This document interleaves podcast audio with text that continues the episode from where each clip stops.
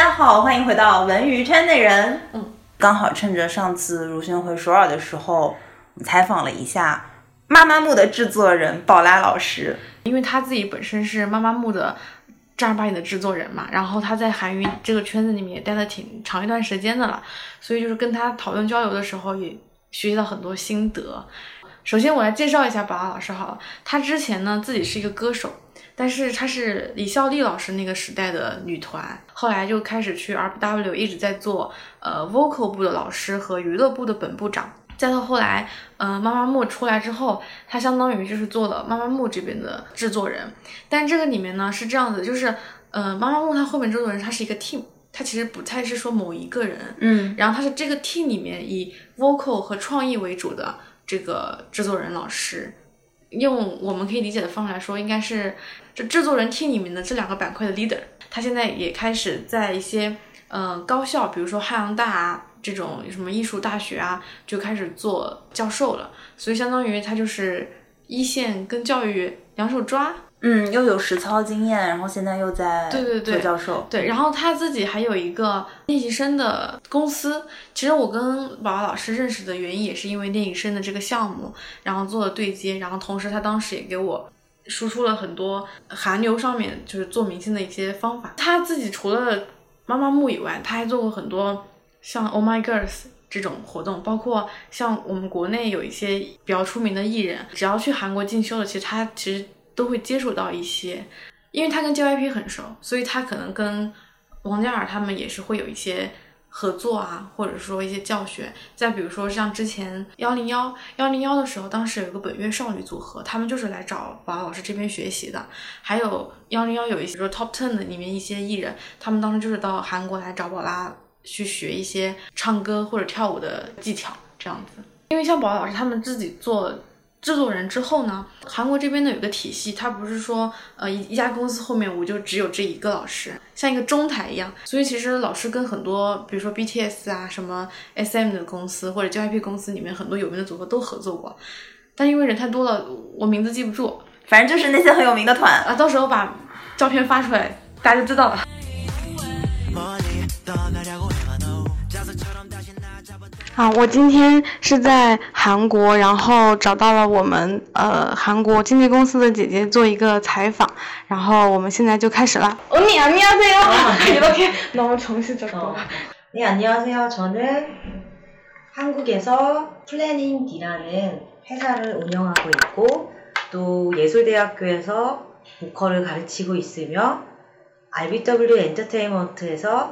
보컬 트레이너 및 프로듀서로 일하고 있는 한보라라고 합니다. 반갑습니다. 네, 반갑습니다.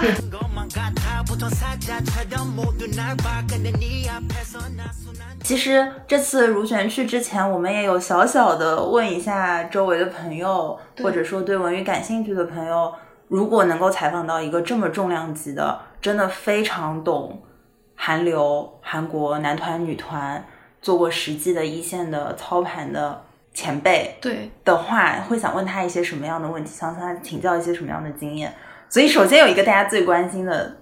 可能是一个最最大的命题，就是为什么韩流做的这么成功？对，我就问他这个问题了嘛。嗯，韩流이렇게잘하는이유가또뭔가있어요뭐알고있겠지만아무래도어팬들하고소통하는수단이他跟我说东西很多啊，我大概总结一下，就几几个点。第一个呢是， 就是韩国他这边是会去研究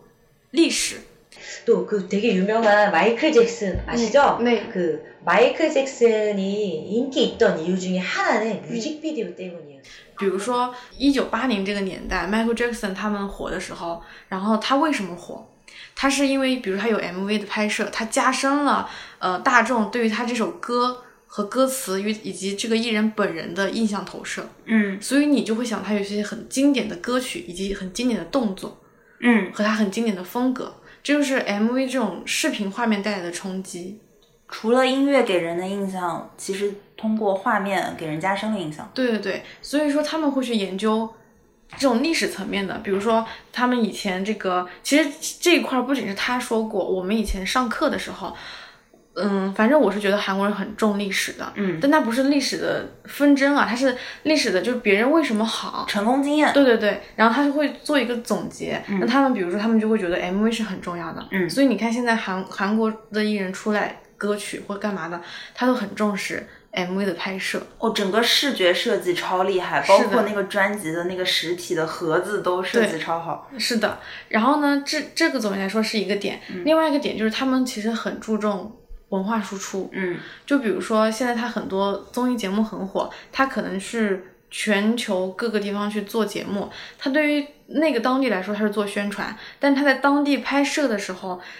因为它会引起一些大家的注意跟好奇，他在拍摄的时候，它里面说的很多话、细节，甚至主题，全部都是他本国的一些文化输出。哦，就比如说我最近在追的那个《地球蹦蹦厅》，对，他们去芬兰，可能当时跟人家说是我们可以向韩国国民介绍芬兰的国家，可以推广芬兰的旅游跟对对对文化。对但实际上他们到了芬兰之后，很多的还是吃韩料。对，然后讲一些呃，他们有一个那个游戏叫什么正音，就是不许讲英语，训民正音，对，对必须讲韩语。对他们其实就是，但是他们也确实是帮呃外面的人宣传了芬兰的一些文化对对对，美食，两个都有。但是他但他确实也是向当地很强烈的输出了韩国的一些文化。那对于他们这种非亚洲类的国家来说，我只要知道一个，我可能在我印象里面就是我对韩国的这个文化很深，因为我之前啊看过什么什么，然后因为你们又是来我当地做节目，所以我一定会关注这个节目的。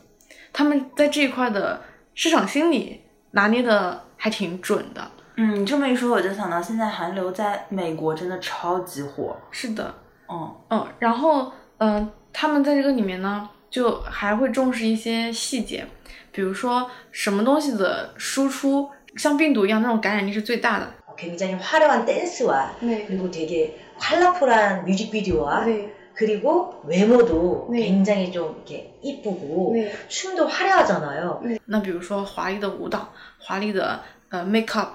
然后那种歌词的那个 melody 的那种旋律，就这种外面最能迅速让你感染 和好奇上的，他们会在这些细节上花功夫。再比如说，他会呃比较细的来讲，这个姐姐给我举了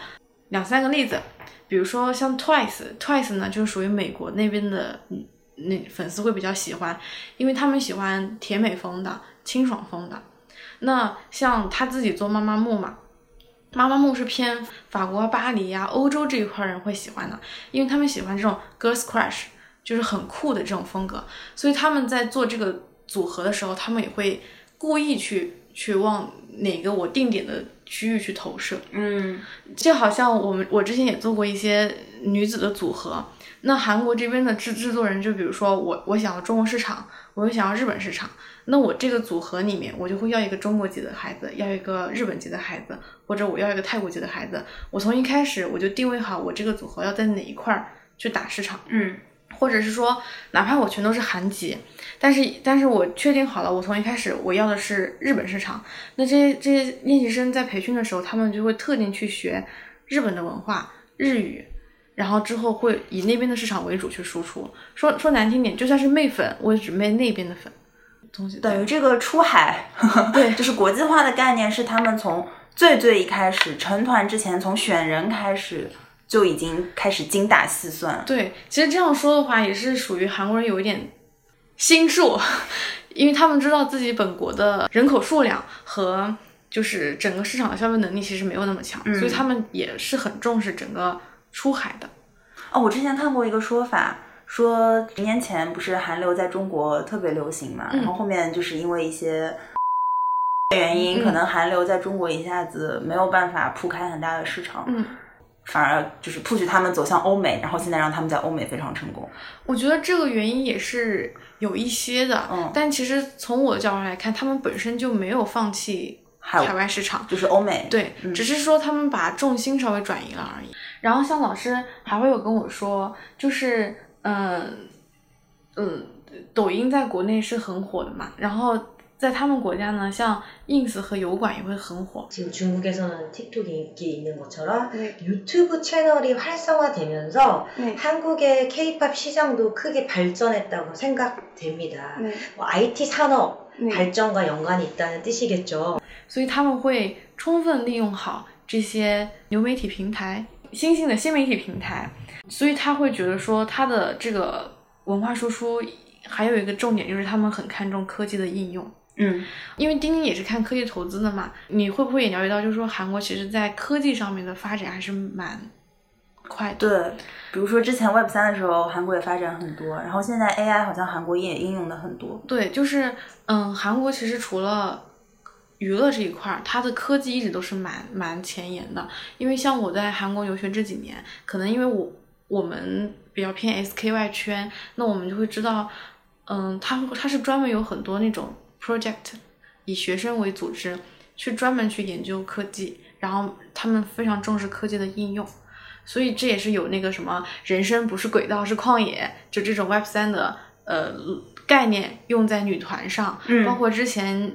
口罩时代的时候也会有那个线上演唱会，就是 SM 出的，对，就这就是他们对科技的运用，就是他们对这边的敏感度也很大，就是他们发现，嗯、虽然他们不不太用抖音，但是他们在油管上有很多除了亚洲市场以外的人会关注，所以他们就会非常重铺油管上面的内容，就甚至是说他会拿着我做一档综艺的精力跟投入去做我在油管上的一个 channel。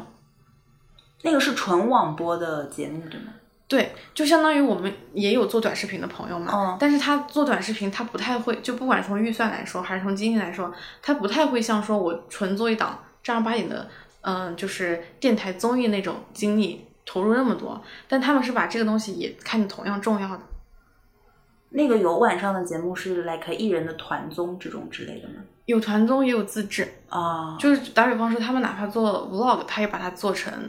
像综艺，就是虽美菜，虽美菜其实它相当于就是啊是利用着自己做的一个是的，自自制综艺，但是它就是被电台给提档了，就是这种感觉。就包括因为我在跟老师聊的时候嘛，我有跟他说，我说我现在开始想做文艺圈内人，你看有没有什么啊海外渠道的人让我们做个宣发？他就说，要不你做一个海外的油管吧。嗯然后我说，我说，我说，可是因为我当时的认知还是觉得跟国内很像。我说，那我做油管，我并不算你的主流嘛，我要的是你主流宣发嘛。他说的是，现在其实他们很多呃主流的媒体，就是放送局去邀所谓的艺人的时候，他们就是会去油管里面去邀人。比如说你这个油管你火了，他就会把你邀过去，因为他们其实没有太重所谓的博主跟艺人之间的概念，他是把它呃放为一体，给它模糊掉了。啊，对。哦我觉得也是因为油管在那边已经做起来一个生态了，所以哪怕是从打引号资本是的角度去邀的话，他们也很认可这个生态。是的，然后呢，他们还注重的就是，就是我前面有提到的消费者的心态、粉丝心态，嗯就他们会注重 ins， 그런 SNS나 이런 이 플랫폼을 통해서 내가 좋아하는 가수를 봤을 때, 아, 이 모습을 보고, 아, 나도 이 사람처럼 되고 싶다. 아. 와, 이 사람처럼 어쩜 이렇게 이쁠까? 아, 이 사람 화장, 어, 나도 하면 될까? 네. 이렇게 나도 이 사람처럼 되고 싶다라는 그 마음이 커지면서 네. 더 그게 더 인기가 있지 않았을까 생각이 들어요. 啊，对，他们会让明星发东西之后，让粉丝觉得说，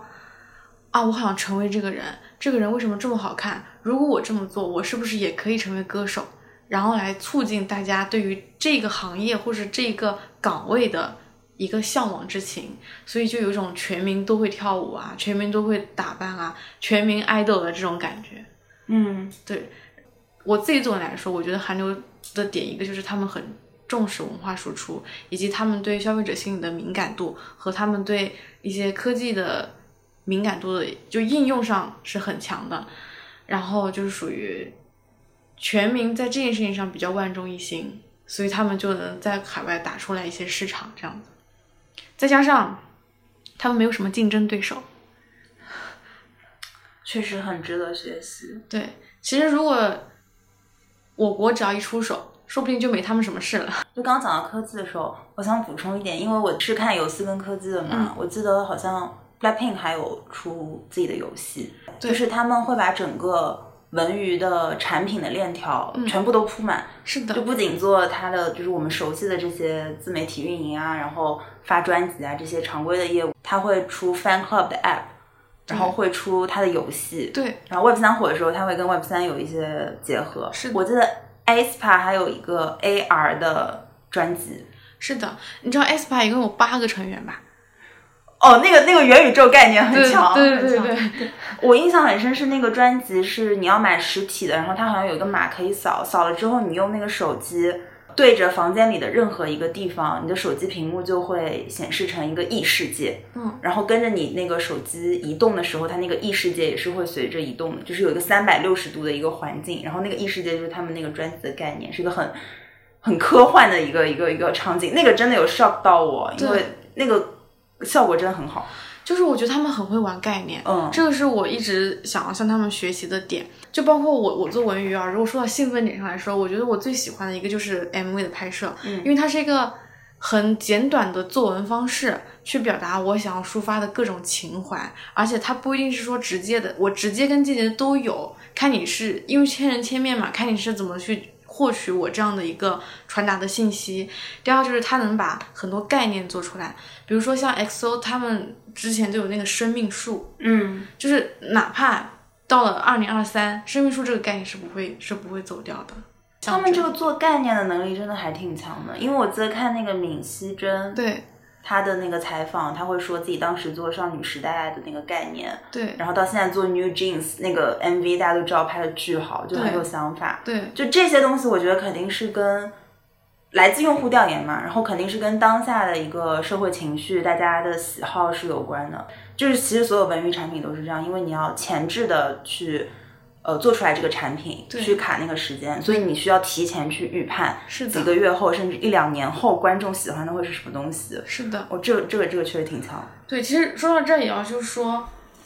为什么文娱行业还是挺有意义的？因为文娱里面的产品，它其实它就是一种承载物，它里面蕴含的那种文化或者想要或者笔者想要表达的感情、嗯都在里面。就我觉得它是一个很有意义的事情。然后刚刚就是丁丁有说那个游戏嘛，就 BTS 也有自己的 app，然后它里面有游戏。嗯早年的时候，我在韩国创业的时候，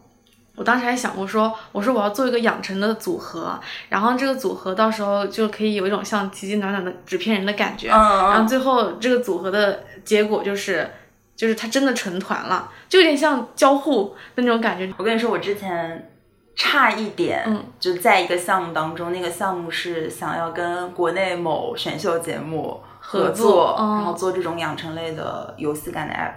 我那我那我我有这个想法的时候，应该是跟你们差不多的时候。然后后来我我我们团队里面有个人，他是 BTS 的粉丝，他告诉我，他说。他说：“老大，你这个想法已经 out 了。人家已经做过 他说我们，BTS 就是有这样的 app 了。对，而且他们那个 app，哎，其实我们这可以单独聊一下，他们那 app 做的确实挺有意思的。是的，因为我当时要做那个项目，然后我还深入研究过一波所有这些 fan 嗯 club 的运营，然后这种 app 里面做哪些功能什么，这个这个确实挺有意思的，是的，就是这里面就是交互啊、粉丝经济啊这种东西，就全都在里面。这种板块整合在一起，也是一件很有意义的、的很有意思的一件事情。哦我们之后再聊。可以，可以，可以。好，然后接下来一个大家会很好奇的问题，肯定也是这个宝拉老师特别擅长的一个方面，就是在韩国，大家都知道工业化水平这么高，那么到底把一个 idol 从素人时期怎么培养成练习生，然后怎么培养他出道，然后让他变得非常有名，整个的这个路径是怎么设计跟策划的？在这个地方呢，我跟宝老师聊了将近有一个半小时，所以我就言简意赅的给他总结一下。嗯嗯，先说素人他的挖掘，他就是老老师有说，在之前呢，肯定就是大家都知道的，就是路边走着走着，因为你长得帅，所以就是问你要个电话对，就被挖了。他就给我举例，他就说像 XO 的那个世勋，就是在路上吃炒年糕的时候被星探给挖走的。길거리 말 그대로 어, 그냥 길을 가다가 캐스팅이 당하는 일이 종종 있었는데 네. 저도 한 초등학교 때 SM에 엽서를 보낸 적이 있어요. 其实其实国内也是一样啦。嗯嗯，然后再到后来呢，是韩国有专门的 audition，这个 audition 就是早年是属于大家自己写写信、写手写信过去自我推荐，或者说本人直接到公司去做自我推荐，再到后来就是发邮件嘛，大家都知道的。但其实像嗯 S M 和 Y G 啊这种，还有 J Y P，他们每 周六其实他们都有个线下的 audition，我曾经陪朋友去去过。然后呢，嗯，在这个里面他们会去挖掘一些人，但是这个概率也也不是特别高，主要还是看自己的实力。嗯再或者就是他们会有一些，比如说社团里面去挖人，其实，在这一块儿跟国内早年也有点像。嗯国内早年就像科班一样，他们也会定点挖人嘛，就跟就跟毕业之后就分配就业似的，就是他们就会往这条路上去走。然后现在呢，他们主要还是从通过呃 audition 的方式，因为现在整个新媒体平台海外是比较在流行，所以他们就是看到不错的苗子之后私信他，私信他之后呢，他就发自己的资料，如果觉得不错，可以线下过来，嗯、线下见面。但他们线下见面呢，还是要通过测试的。比如说相机的角度测试，然后他的基本唱功水平和基本舞蹈水平等这一块也过了之后，那可能就会把他签约签成那个呃练习生。其实国内也差不多，但是国内相对来讲没有这么多复杂的环节。国内最看重的第一个就是颜值，嗯然后你线下过来之后发现啊，你不是个照片，你确实挺好看的。然后你有你基本会唱会跳，你不会五音不全，嗯，五三无论三七二十一，先把你先签下来。啊对，然后接下来跟国内不一样，就是他们很严格的一个一个趴，就是在练习生的一个孵化期的一个状态了。那他们就会，比如说，嗯、我我首先我公司会做策划，就说我接下来我要做一个 Girls Crush 的组合。我这个组合呢，我可能要打中国市场、日本市场跟泰国市场，所以我这个组合可能我就有四个人，我这四个人分别是日本籍、中国籍、泰国籍跟韩国籍，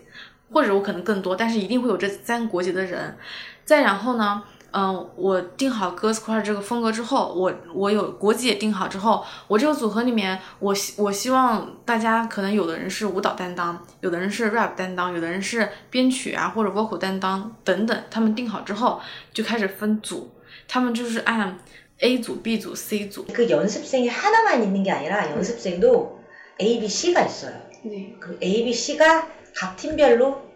열심히 싸웁니다. 然后他们就开始有以年为单位的一个月度考核。那月度考核到一定程度，也是属于我在就我作为经纪公司角度来说，我把这个组合计划好了。嗯、我大概在二零二四年会推这个组合。那对他们来讲，他们现在就要练习十二个月，嗯那那可能就会更久嘛。就主要是看公司想要什么时候推出这个组合。 哎，那个时间线是不是，比如说我是一个刚刚被签约的还没有出道的练习生，对，然后我可能先在这个公司里面会练习，比如说一年吧，然后这个时候刚好公司准备要出一个什么样风格的女团，然后可能选中了我，然后我再为了这个女团的风格和方向。然后给我定了什么什么担当之后，我再朝这个方向再去练个一到两年，是是这样的一个时间线吗？嗯、你你刚刚说的这种情况也有，嗯但这个都是属于比较幸运的了。哦，嗯，就是那种练习时间比较短，正好赶上公司要出这个团，然后呃，你的风格跟我要出这个团很相似，嗯，你就卡点上了，练练练习练习你就上了。这已经算卡点了。对对对，哦但是很多人还是属于我有很多练习生，但是我每个练习生进来的时候，我都会做定位，比如说你是擅长唱歌的，还是跳舞的，还是乐器，还是你是颜值，还是你是演技，甚至是你性格比较开朗，他就会根据你的特长和你的优势，给你去上不同的进修班。比如说你 你乐器好，你就上乐器班嘛。那你性格比较开朗，我可能会让你去上一些 MC 的培训班，所啊，谓的主持人，对对对综艺感，对对对， 재밌고 말도 잘하는 친구들은 네. MC를 잘 보기 때문에 이런 말하는 거나 질문이나 이런 것들을 뭐 하는 수업이라든지 아니면 리더를 시켜서 뭐 이끄는 리더십을 키워준다거나 네. 然后再再或者是你演颜值好，演技也不差，那我就会让你去呃上一些演技班。但他这个测试这个方式呢，他是怎么测的呢？比如说像艺能这个地方，他们会做很多自制的综，就是可能就内部，但日后你出名了，我可以当花絮放出来。啊，对，然后在这个综里面，他就发现，比如说你这个人擅长艺能，你这个人擅长做 leader，你这个人擅长就是你很快让大家一起编了一支舞，嗯，诸如此类的，它就相当于通过这个事件来挖掘你的长处，然后来根据你们的长处进行，嗯，让长板更长的一个培训。哇，很有效的一个办法。对，然后他们就是反复做这些东西，加上日常的一些基础训练，基础训练就是属于唱歌跳舞的基础训练。之后，那嗯选出了这个 A B C 这个 team，然后 A B C team 就不停的考核考核，考核完之后呢，你就可能会成为就是呃出道预备组，然后出道预备组也不是正式出道。你相当于到第二环节，第二环节是你们这所有人要开始以艺人的要求来严格要求自己，包括我上课的内容，我就不仅是唱歌跳舞跟学拔特长了，我可能还会培训你们，嗯，拍摄角度、闪光灯练习啊，还有言论发言练习，嗯，就是属于你怎么样在舞台上能抓到你最最忠实的那个粉头的镜头，然后给他一个非常好的直拍或者 ending。再或者是你对面对不同的媒体，他会给你做媒体的一个梳理跟介绍。嗯，你你在不同的媒体的时候，你要怎么去表达？他们喜欢听什么的话？就好像我做过女团的朋友说，他们会有个完美的标准答案嘛？太专业了。对他们会分得很细。再或者是说，嗯，还会有一些啊，这个是第二环节，就是你你就上的课已经不一样了，你是属于嗯预备预备预备役了，但是预备役再往后面是属于。出道练习生，哦，还没还没出道。然后这个出道练习生呢，到这一块呢，几乎你已经没有什么对手了，你基本上是笃定要出道。但这个时候呢，他们可能会做一些细节，比如讲，嗯，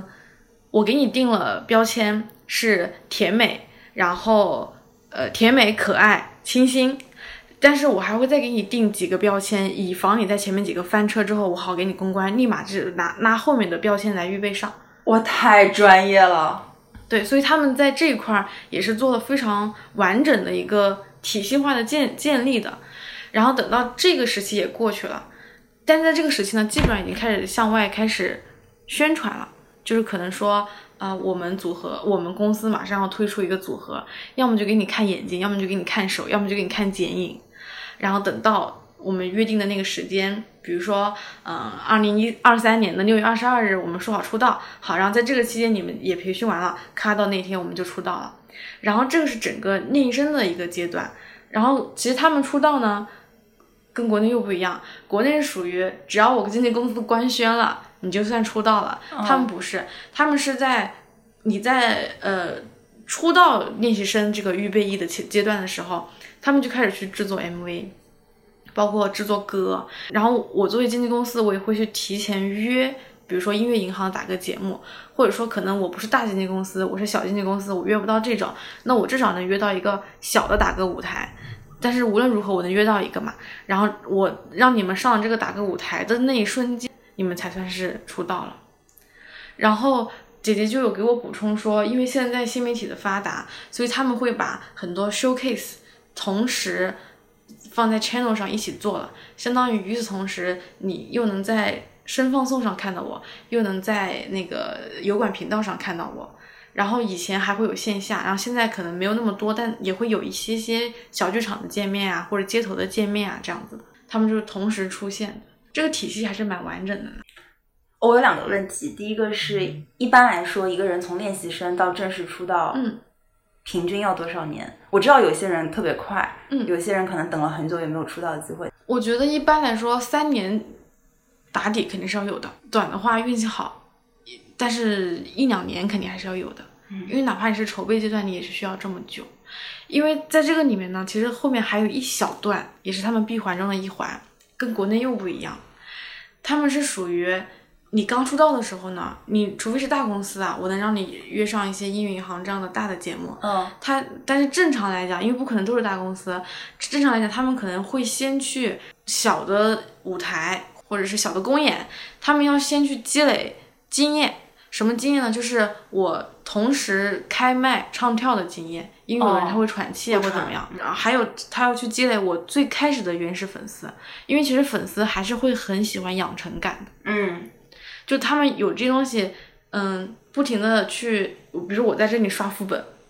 我在这个副本刷的不错了，这个时候我正好也算是提交简历，我就给到英语银行去看，英语银行觉得 OK，你这个可以，我我接下来就会给你开放一个位置，你们就可以来。再然后我在这个里面的某一个成员，他在哪个地方确实很突出，那我就是送他去上那个呃电视剧。就是全员，你在哪个地方突出，你就在哪个地方曝光。就好像我们能看到有些组合，有的人是演戏的，有的人上了很多综艺，嗯，有的人一直在出歌，然后有的人一直在家抠脚，这都有。他是让所有人都有一个曝光，去去为这一个组合蓄力的。再或者是有的团，他有其他人是嗯没有成年或怎么样，那他可能嗯就像以前 FX，那宋茜就属于一人奶全团，因为她当时是团里面的姐姐嘛，其他人都还没有成年这样子。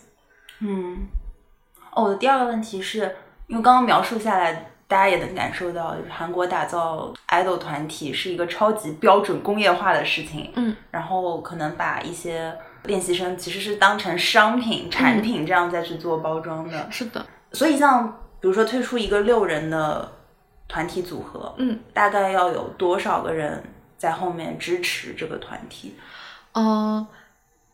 那那就是很多了，量级大概是几百人有吗？那应该是有的。我天，那是肯定是有的，就不说几百人吧，就一百人左右的这样的人数肯定是要有的，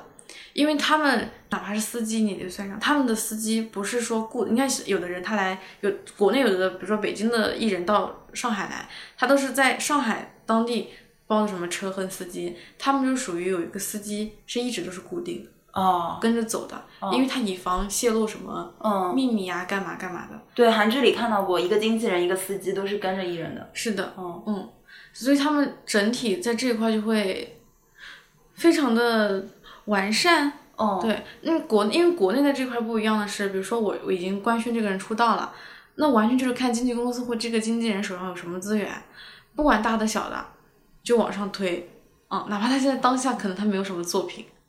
他都都推推上一个是一个这样子的。嗯他不会有什么路径。就我这种路径就好像我我现在上小学，然后呢我要学好什么东西去上高中，然后我为了考上这个高中，我在上课之余我要学什么什么东西可以让我加分的，然后能上到这个高中，它是有这样的一个策略在里面的。但国内就是属于资源往上怼嘛。哦，那韩国有这么多成功的男团、女团，会比较好奇，从如璇这边专业的角度来看，男团和女团的商业价值会有些什么不同吗？嗯，我先说老师怎么讲的。嗯，老师是说，嗯、是女团的商业价值更高。这个这个跟我想的是还是有点差异的，因为在哦国内肯定是男生商业价值更高。是啊然后他说，女团商业价值高，是因为在喜欢爱豆的粉丝中，女性的占比已经超过百分之九十。 어, 가장 큰 이유는 어, 아무래도 패션이라든지 그런 걸 무시 못하는 것 같아요. 왜냐면 알다시피 아이돌을 좋아하는 팬들은 여성의 경우가 90%가 넘어요. 女生的化妆品、护肤品、穿啊。衣风格都能引起一种时尚潮流，嗯。这样去购买，所以你在做代言啊，或者说使用场景都会更多一点，那这样里面的商务就会更多哦，啊，话题度也会更多，所以从商业价值角度来讲，他们能带来的商业利益更多。但是老实说，男团呢，它不一样的点是，男团只要火一次，它可以火一辈子。像 BigBang 啊、XO 啊，他他都是有一直以来的粉丝的。嗯，为什么呢？因为也是因为女性粉丝占比比较高，所以它是有养成感的。然后女粉比较长情。是的，嗯是的，嗯，但是在中国的话，那肯定是不管是男生艺人，还是男生 KOL，还是男生的男 idol，就是都是男生的那个商业价值更高一点。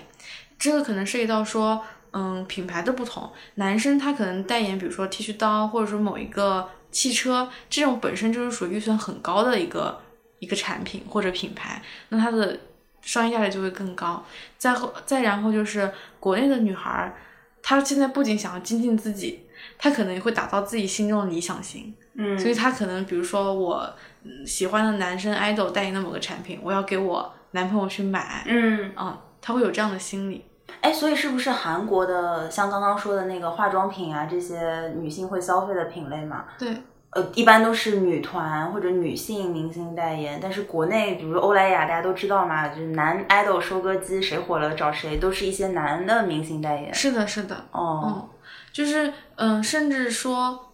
烧酒嗯，也是女生 idol 代言的比较多。啊，我记得 IU，对对对，然后什么秀智他们都代言过。嗯，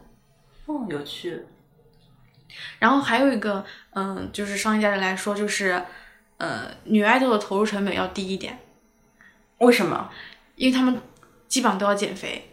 所以他们基本上不怎么吃，他们只要瘦，身形好看就 OK。但是男生的 idol 呢，他要有肌肉，练肌肉。对，哦，所以差了这些饭钱。是的，就老师说，就是男生的 idol 的吃饭的钱的投入是女生 idol 的两倍到三倍。我天，嗯，因为要让一直他让他们一直吃，然后去练不同的肌肉线条。哦我觉得刚刚这个两到三倍可能是全中文网络只有在我们节目能听到的信息，对他，他他跟我说的时候，我我也其实还还还还挺惊讶。一个有趣的小事实。是的，嗯，哦，那我还有一个好奇的地方，你说，因为大家都知道出道多多少少脸上要动一下嘛，除非你天然超级美，嗯。嗯，大部分人可能还是要微调一下，嗯。这个上面会有费用很大的差异。嗯，这个其实以前呢是会有的，因为其实以前韩国流行的脸都是偏某一种定向的嗯。人偶型的那种脸，嗯。然后呃，但是他们花费也不会太大，因为本身做艺人基础条件就不会太差，嗯然后又有长期合作的医院机构什么的。但这几年是这样子，韩国这一年我自己觉得比较好的，他已经开始在追求一种美的多元化了。哦，就是那种自然的感觉。，对，就比如说单眼皮女生，然后或者是呃，我我我脸上哪个地方有一个痣啊，或者他就不会让他去去掉，他反而会觉得这是你的特色，我要把你的特色发扬光大。然后说到这儿，就是就是我又插回前面那个，他们在做人定位的时候，不仅定位在你的性格、你的擅长技能，他甚至定位在其他的部分，比如说老师有跟我举例说，像 Jenny 的直角肩， 몸에 각선미 같은 게 보여야 돼요. 그러니까 이런 얼굴형, 对， 각, 어깨에 떨어지는 이거 제니, 哦， 어, 블랙핑크 제니처럼 90 직각적인 네, 그쵸, 이 90도. 90도의 어깨라든지 네, 네. 이쁜 리사처럼 긴 다리라든지 이런 거에 자기의 장점을 좀 더 돋보이게 해야 되기 때문에 그 관리를 위해서 각 그 멤버들마다 그것도 다르게 다이어트랑 네. 운동을 해요. 就是一个刻意被放大的一个点。然后 Lisa 的长腿， 嗯嗯，然后呃秀智的嗓音，嗯嗯就诸如此类的，他们他们就会把这种细节也抓出来放大，会让你想到这个组合的某一个人的时候，你立马能想到他的一个特征。感觉还是因为韩国这个工业化水平太高，竞争太激烈了，所以你打击一点没有那么容易，要挑更特别的东西来。是的，嗯，但是但是我觉得这个其实平移过来，如果说我们来学习的话，它就相当于我们去打一个人设，不管是个人 IP、节目 IP 或者怎么样，它就要把某一个 IP 放到最大，然后去把就专这一个点把它的影响力打出来。就是可能不是所有人都知道我，但是可能大家在提到某一个特征的时候，你都会想到我这个 IP 这样子。好，跟宝来老师还有聊过什么别的有趣的？还有就是，就是我会比较惊讶，嗯嗯，因为我有问他，就是你们玩不玩 TikTok？嗯他们说他们不玩 TikTok 啊。他说，他说，因为就是像 TikTok 这种平台，他们在韩国七年前就已经有了。啊，我以为 TikTok 在国外超火。哦，就是其实这这个聊的时候，我也挺惊讶的。嗯然后他就说，TikTok 他们也会有，就是艺人会把它当宣发平台。那他们玩它的原因是因为它在海外火，或者他在中国火，他就用你们觉得火的方式去哦展现。但他们自己玩的时候并不玩这些，他们更多是去看 YouTube，然后玩 Ins，然后还有一些他说他们自己的一些自己的韩国自有的平台这样子。嗯再然后就是价值观，呃，我觉得他这个价值观不只是他有的啦，所以我也没有单独去跟丁丁分享。就这个价值观是韩国人有有的一个价值观，至至少是我接触的韩国人有的。他们是一个会虽然很轴，但是会思考的群体。你展开说说呢？就是比如说，嗯，他们做音乐或者做 idol 或者做艺人，他们会去思考，就是说我怎么样去让他们更舒服，怎么样让他们的优点发到最大，我要用个什么方式把他整个天性全部展开来，就他们会在这些上面花很多的呃功夫去做，而且他会让让他们去普及到很多其他的知识，所以你就会发现很多韩国艺人在被踩的时候，你就发现他知道的东西还挺多的，或者说他的礼仪的点也会挺多的。这个就是他们在练声的时候就会去训练的。当然，我不是说国内没有做这块功课，只是说国内的比重不不太在这一块。除了科班的同学，那科班的同学他们肯定从以前上大学的时候就要开始去学，不管是呃什么文化历史啊之类，他们肯定是要学。但是我们看到大众的国内的 idol 或者是秀人，嗯、他们可能就是我上了一个什么节目，然后我称通过这次曝光火了，后面我就开始挣钱了，没有什么太多的功课去做，这样子，可能对他们来说钱来的太容易了吧。嗨，啊，那我们这次跟妈妈木制作人宝拉姐姐的对谈，应该也是全网独家，因为是如璇呃单独找宝拉姐姐聊的，也没有在其他地方公开过。这应该是一个嗯多时空对话。其实说到这儿，也是我们想做文娱圈内人的一个利益的其中之一。我跟丁丁呢，其实都希望我们通过这个节目，跟很多一线的有真才实学的我们的朋友，去深度的聊一聊文娱有关的呃话题，去跟他们讨论，然后包括学习，然后也希望我们的很多对话，让更多人去嗯、了解。真正娱乐圈浮华背后的一些真相，或者说一些它的真正的玩法。对对我们不是一个八卦节目，我们是一个求求真节目，对，可以看 show notes 知道怎么进我们的听友群。是的，嗯，那我们今天就就结束了。拜拜。